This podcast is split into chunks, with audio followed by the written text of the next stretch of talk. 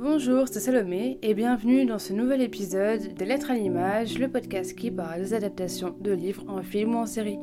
Avant de commencer l'épisode, je vous invite, si l'épisode vous a plu, à laisser une petite note et à laisser un commentaire sur Apple Podcast ou sur la page Facebook du podcast. Ça m'encourage beaucoup et ça va vraiment aider le podcast à se développer.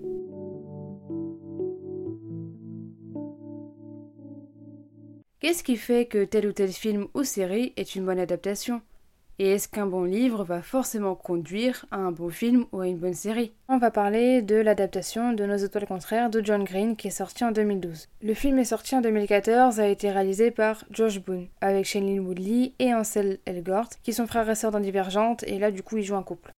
Nos étoiles contraires, c'est l'histoire d'Ezel qui a 16 ans et qui est atteinte du cancer. Et donc Ezel est seule et déprimée, ça fait partie des effets secondaires de la maladie, et elle est forcée d'aller dans un groupe de soutien pour ados cancéreux.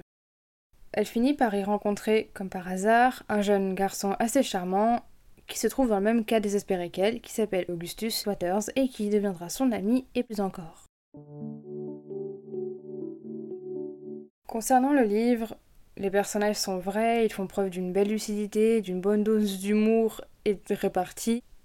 L'écriture n'est pas particulièrement exceptionnelle, mais il y a quelques phrases qui restent en suspens dans l'air pour revenir euh, nous hanter un peu plus tard dans la lecture. Et aussi, même après, euh, il y a des phrases qui sont assez jolies.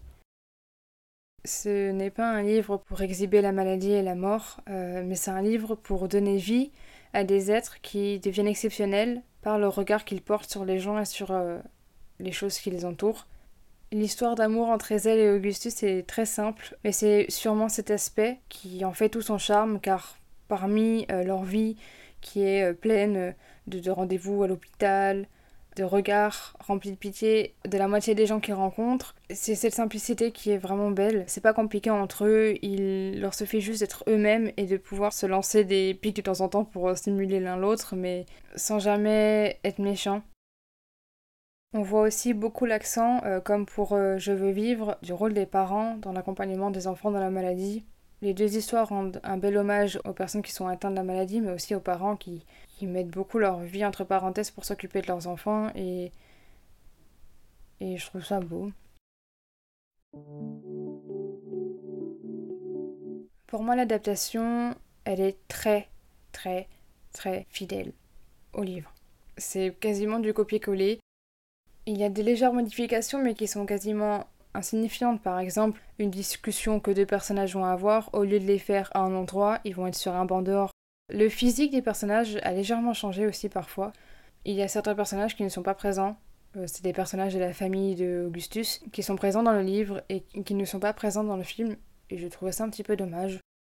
Sinon, c'est vraiment très fidèle, mais le film est nettement supérieur au livre sur les émotions et l'attachement au personnage, ne serait-ce qu'en passant par la musique, qui va du coup beaucoup plus émouvoir.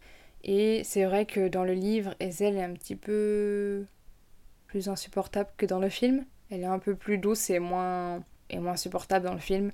Voilà, donc malgré ces modifications, l'histoire en elle-même reste belle. L'histoire en elle-même reste une belle ode à la vie malgré le thème principal du cancer. Mais dans le film, voilà, l'histoire reste elle-même. Ezel et Augustus, ils vont découvrir la beauté, la cruauté de la vie, l'affronter ensemble pour découvrir un peu de bonheur, pour euh, affronter leurs difficultés. Et ça, on le ressent vraiment très bien dans le film et dans le livre.